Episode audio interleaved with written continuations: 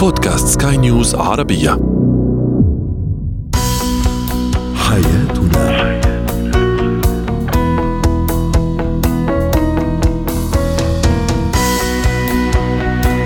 مستمعينا الكرام أهلا بكم معنا إلى حياتنا فضاؤكم اليومي الذي يعنى بشؤون الأسرة وباقي الشؤون الحياتية الأخرى والذي يمكنكم الاستماع إليه عبر منصة Sky News Arabia dot com slash podcast وباقي منصات سكاي نيوز العربيه الأخرى. معي أنا آمال شاب. اليوم سنسلط الضوء على طريقة التعامل مع الزوج أو الزوجة الخجولة أي الشريك الخجول سواء زوج أو زوج. أيضا كيفية معرفة الخفايا النفسية لطفلي عن طريق رسوماته وأخيرا اتيكيت التحدث مع الأجانب والغرباء.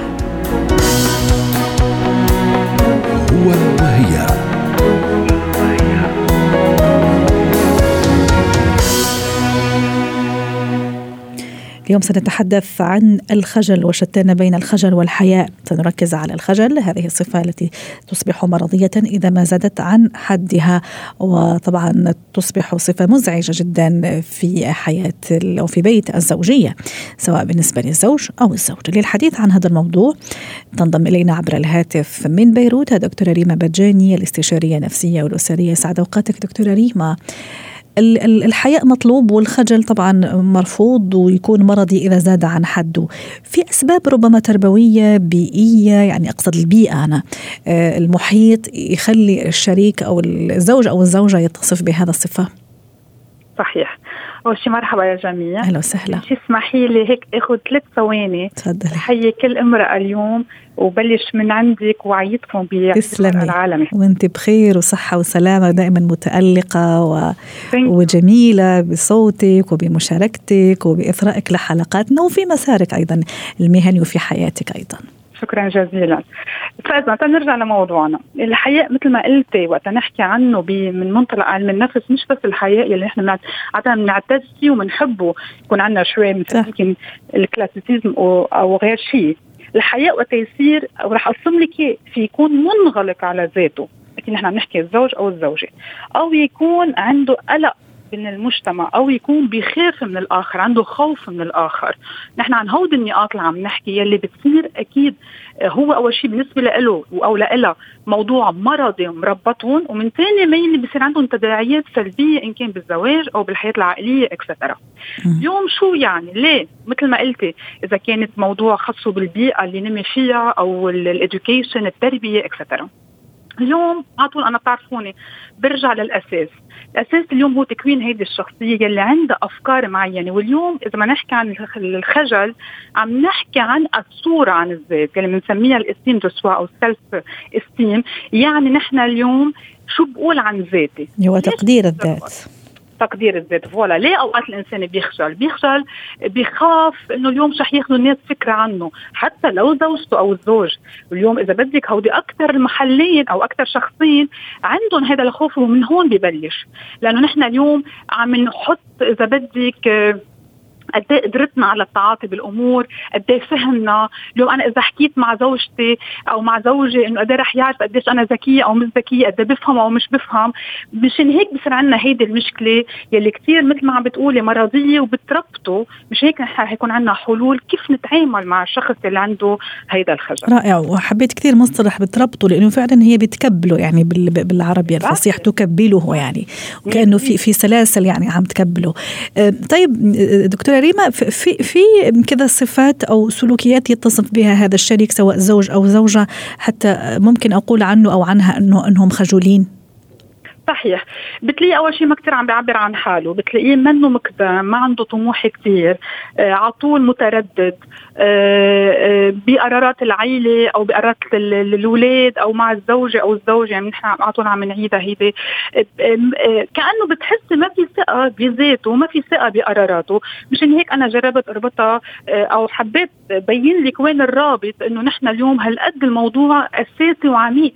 مش بس قصة شخصيته هيك لما بتعرفي في بعض الأوقات وهي من الحلول اللي رح اعطيك إياها بصير في انتقاد. إنه ما بتحكي ما بتشارك ما بتعطيني رأيك ما بتعبر.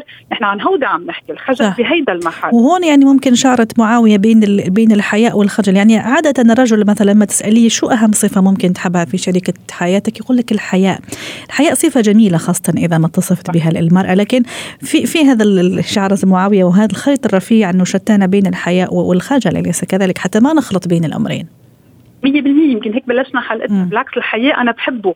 نحن لأولادنا بنعلمهم يكون عندهم شوية حياء إذا بدك بمعنى احترام بمعنى التهذيب بهيدا المعنى الحياء بنحبه. بس صراحة هون يمكن ضويت عليها بالأول قصة التربية.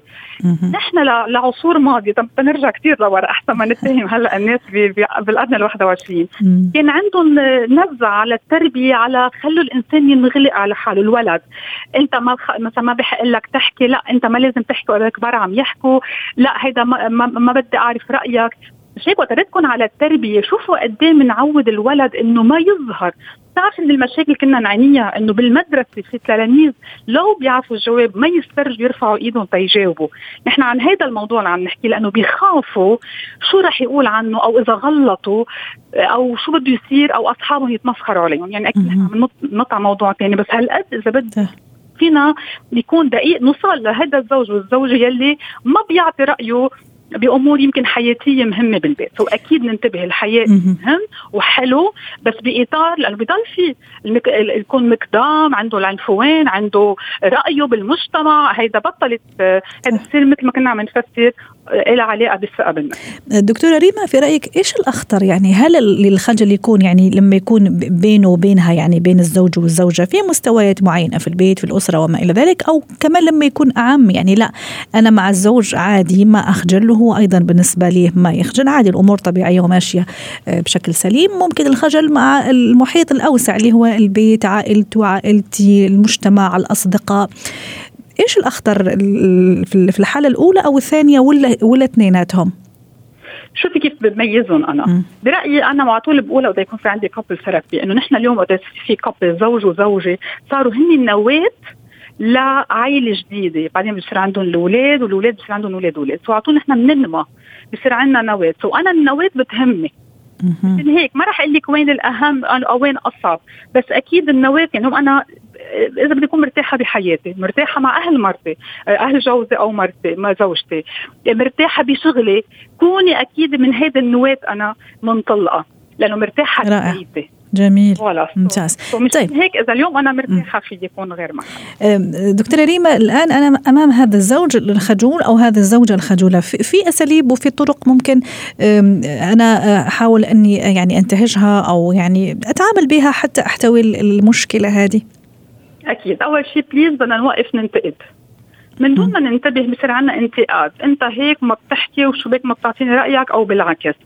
كونوا أكيدين بهذا المحل هي عم نعبر يمكن شوي عن غضبنا أو قهرنا إنه مش موجود بحياتي أو بامور معينة أو مثل ما قلت يمكن مع أهلي ما ببين جوز أختي ببين أكثر. يعني عم جرب اعطيك هيك example من الواقع ومن الحياة.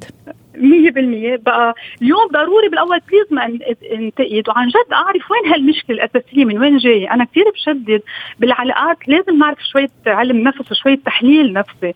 تقدر أفهم هالتصرف من وين جاي وتقدر ألاقي له حل. ثاني حل بيكون ساعده يضوي على قدراته. شوف هالجمله قد إيه معقدة. بدي ساعده انه هو يقشع قدراته. لما ما نقول له ما أنت بتعرف وأنت شاطر وأنت ذكي وأنت وأنت بتعرف هود بنصير هيدا وأنت بتحكي كثير منيح دخلك بالبيت ما بتسكت. ليه مع أهلي ما بقى بيطلع حسك مثلا؟ هذا واحد من ال example so so هون ضوي له ساعده إنه يعرف وين قدراته. يعني بده يكون حده هذا الشريك يلي عم بيضوي على الأشياء ال positive الأشياء الإيجابية بالعلاقه برأيي هودي أهم شغلتين. تعلموا يطلع من حاله باكد لك بيمشي الحال. لأنه اليوم مثل ما قلت لك عن النواه بحاجة هو لهذا الشريك اللي هو رح إنه زوجته أو الزوج بيآمنوا بقدراته. آه، دكتورة ريما حتى أختم معك هذا اللقاء على خير يعني. وأنا عم أبحث في الموضوع من بين الأشياء اللي جذبتني ويا ريت أيضا آه، يعني تعطيني رأيك فيها وتشاركينا. آه، يقول لك لما يعني أنا أطرح سؤال على شريك أو لما أتحدث مع شريك خجول أو شريكه خجوله يكون كلامي دائما مفتوح يعني أسئلة مفتوحة مش الأسئلة اللي احاصروا بها فيها اللي هي نعم أو لا. هذه تكون الإجابة. الأسئلة تكون دائما مفتوحة حتى تعطيه المجال ممكن حتى يعبر أكثر. 100% اليوم هيدي أنا حتى بعتمدها بكل علاقاتنا. إذا بدك بمحل أعطي مجال للشخص اللي قباله هيدي بال communication skills نحن على طول بنفكر عم نعمل حوار وتواصل مع الآخر. بس بنكون يا عم نفرض عليه رأينا يا عم نفرض عليه طريقة جواب يا إيه يا لأ وبس ما لك حق تعبر أكثر من هيك. ثم ننتبه بس. طريقة السؤال. so أنا مع على طول الأسئلة الأسئلة المفتوحة تتعطيه مجال يعبر. وبرأيي أول فترة رح يتعبوا. لأنه خاصة إذا الشخص منغلق نحن إذا نحكي عن زوج وزوجة يعني déjà مرقوا عم نحكي عن عمر فوق ال 20 25 يعني already مرقوا بأشياء كثير بحياتهم. بدنا نعطيهم مجال يعرفوا يبرموا على أجوبتهم ويوثقوا بأجوبتهم. شكرا لك دكتور ايمان بجاني الاستشارية النفسية والأسرية ضيفتنا من بيروت.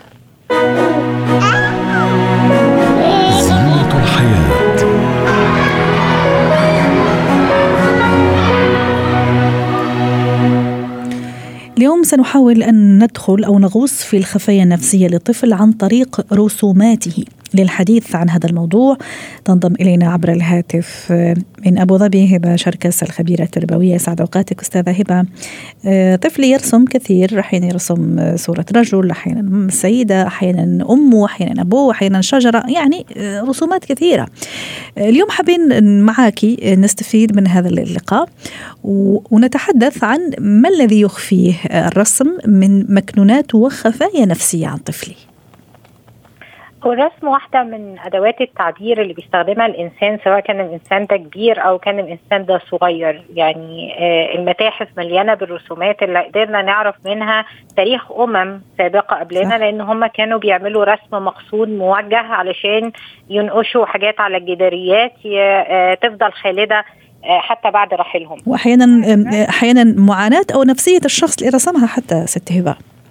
بتبان جدا طبعا اللوحات والتحليل النفسي للوحات بيورينا حاجات كتير بيبقى لها موضوعات نفسية لا تخفى على الخبراء وحتى على عامة الناس لما بيبدأوا يغوصوا بالتفاصيل بيقدروا يحسوا الحالة الوجدانية ويتوحدوا معاها للراسم لهذه اللوحة حتى لو كان مش موجود وخلاص يعني هو انتقل إلى العالم الآخر. لكن إحنا نقدر نحس أحاسيسه من هذه الرسمة. فعلم اللي بي اللي بيعرفنا على ده هو فرع من علوم من من علم النفس اسمه graphology. بيعلمنا إزاي نقدر إن إحنا نحلل أو نقرأ آه ما وراء الرسومات آه من حالة نفسية وحالة شعورية وأفكار عند الأشخاص. هنتكلم النهارده بس عن اللي بيخص الأطفال تمام. الصغيرين لما بيرسموا. الرسم إحنا بنستخدمه في الأطفال الصغيرين لأكتر من من شيء غير إن هو يكونوا فن ويكونوا تعبير عن الذات ومهارة ممكن ننميها. أنا هتكلم عن القراءة النفسية له. إحنا ممكن نستخدمه كوسيلة من وسائل التفريغ النفسي للطفل.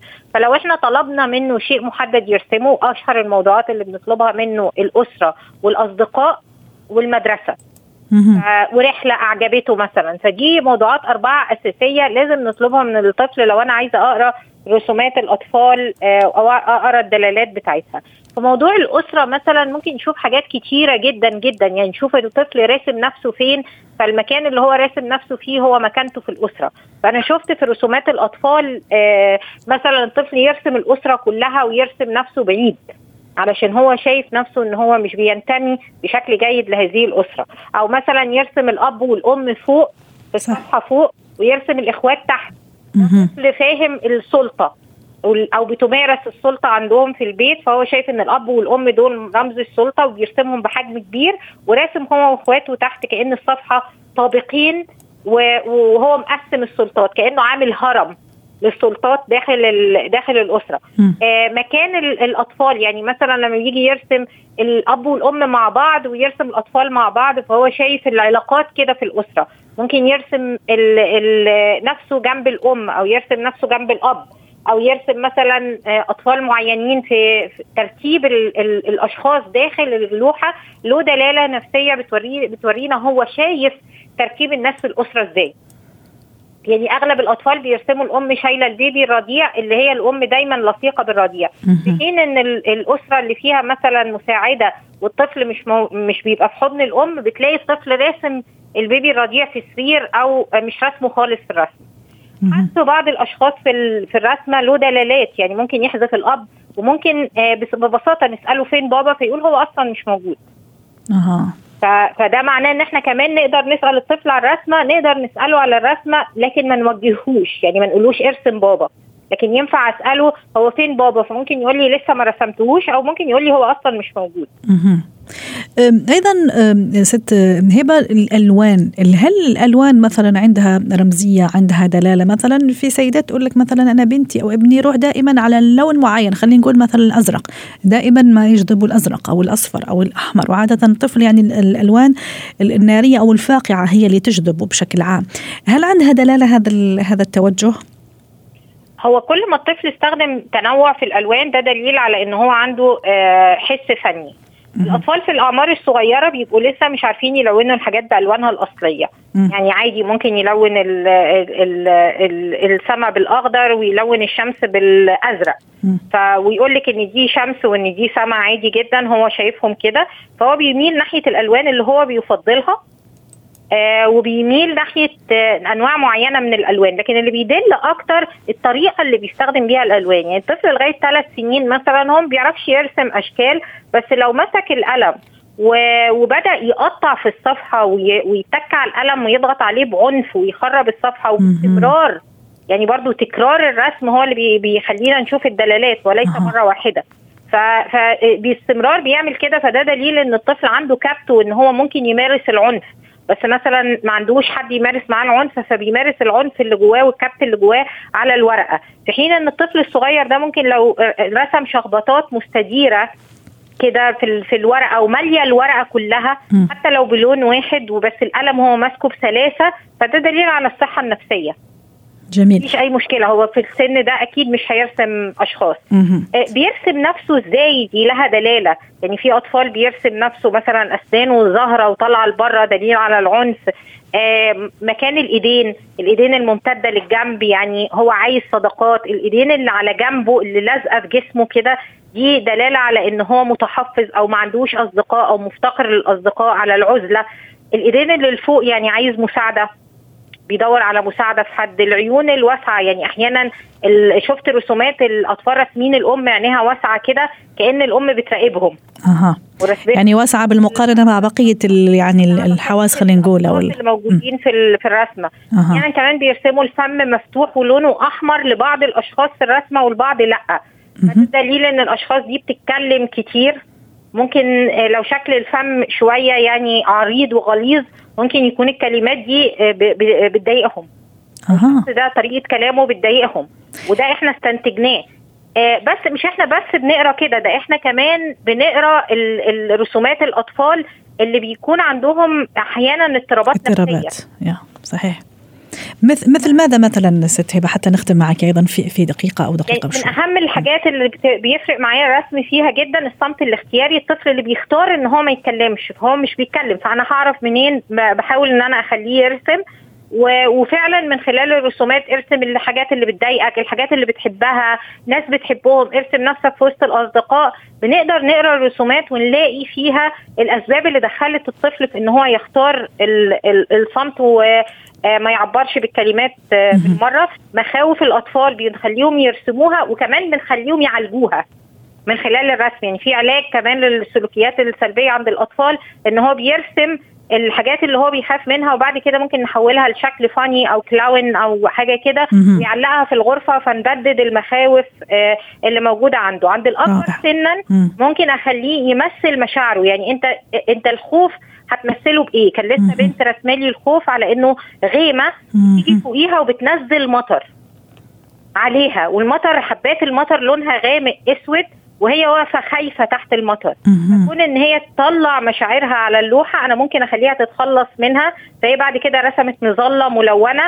في رسمة تانية وبدأت تقول المظلة دي السلوكيات اللي أنا هعملها عشان أحمي نفسي من الخوف. شكرا لك يا أستاذة هبة شركس على كل هذه المعلومات القيمة في الحقيقة. وفعلا ما لازم نهمل رسومات أطفالنا ونركز ونحاول انه نعرف الخفايا والخبايا وحتى ممكن المشاكل ونعالجهم عن طريقها. شكرا لك. Etiquette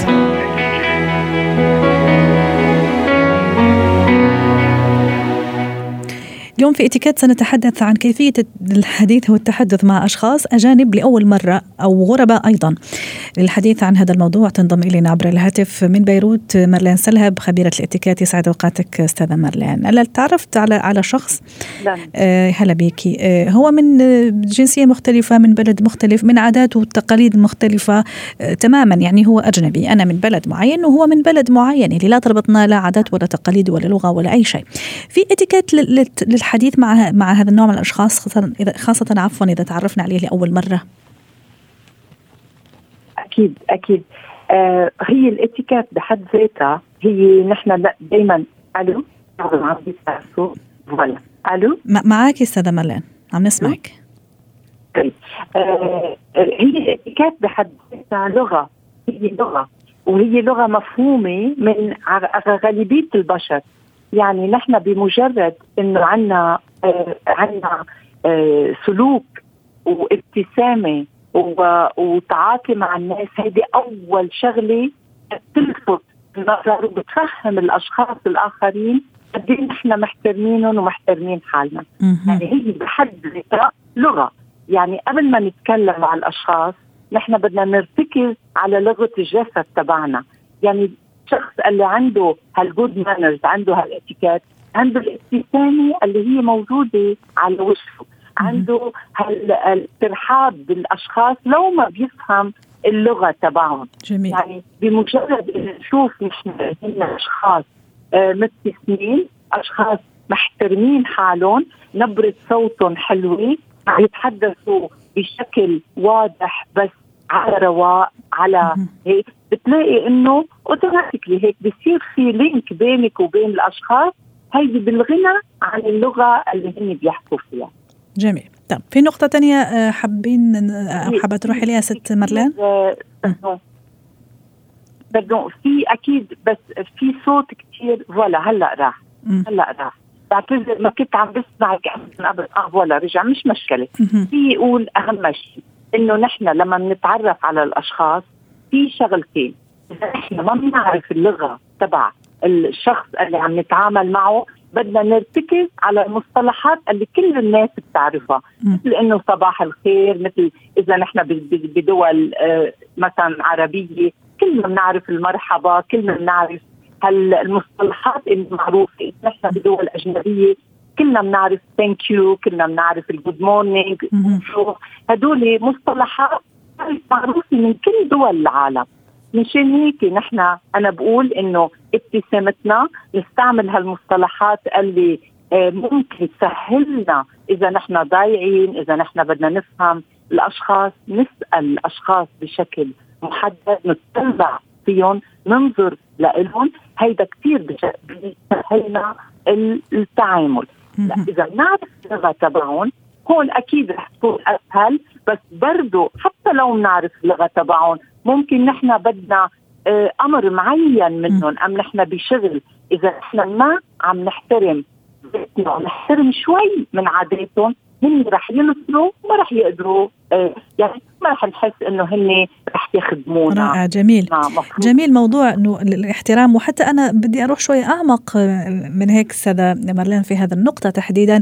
أنا اللي قريته في هذا في هذه النقطة إنه أيضا يفضل إنه لا يستحسن لما أتعرف مع على شخص أجنبي مثلا إني أنتقد أنا مثلا عاداتي تقاليدي تقاليدي عفوا مجتمعي أشياء أنا مش راضيه عليها وهو أجنبي يعني أنا أول مرة أتعرف عليه أو أتعرف عليها. هل هذا صح؟ نعم. أو حضرتك قصدك تقولي ما انتقد البلد اللي أنا رايحة عليه؟ لا لا انت ما انتقد أنا أنا أنا يعني ما أنتقد. أنا لغتي تقاليدي عاداتي أشيائي أنا مثلا اللي مش راضي عليها خلينا نقول مثلا في بيئتي وأنا متعرفة على شخص أجنبي أو يعني إنسان أجنبي. فيفضل إنه نحكي بالعموميات فقط عرفتي كيف؟ ما أنتقد الأشياء خاصة إنه هو يعتبر غريب يعني في, في الأول والأخير يعني. نعم نعم. نعم نعم. للأسف الصوت ما عم يوصلنا بشكل جيد من المصدر. نعم نعم. أكيد أكيد. اولا دائما لازم نحكي بالعموميات مع الأشخاص اللي نحن ما بنعرفهم. حتى لو طورنا شوي الميتنج يعني نحن موجودين مع شخص وقعدنا يمكن فترة نص ساعة ساعة مع الشخص من الأفضل أكيد نضل بالعمومية ما نفوت أبدا بالأشياء الخاصة ما نزعج الأشخاص. لأنه برجع بقول نحن ما بنعرف عاداتهم نحن ما بنعرف تقاليدهم بس نحن احترامنا لهالشخص بخلينا نبعد عن الخصوصيات عن كل شيء بمس يعني من الأفضل نحكي عن الاشياء عموميا هو بيحترمنا أكثر ونحن فينا بهالشكل بالبساطة من الإنسان ومن دون ما يدخل على على خصوصية العالم يدخل قلبهم أكثر بكثير من إنه ندخل نحن عم نسال نسأله آه، أسئلة محرجة. لا لا معك حق ما في شك ابدا. وعاداتنا وتقاليدنا هن بتضل لنا بس ما عاداتنا وتقاليدنا. ما في شك إنه نحن احترام ذاتنا اللي لازم ننقله للشخص اللي نحن عم نتعرف عليه أول مرة. شكرا لك استاذه مارلين سلهب ضيفتنا من بيروت ونعتذر عن رداءة الصوت من المصدر. شكرا لك. حياتنا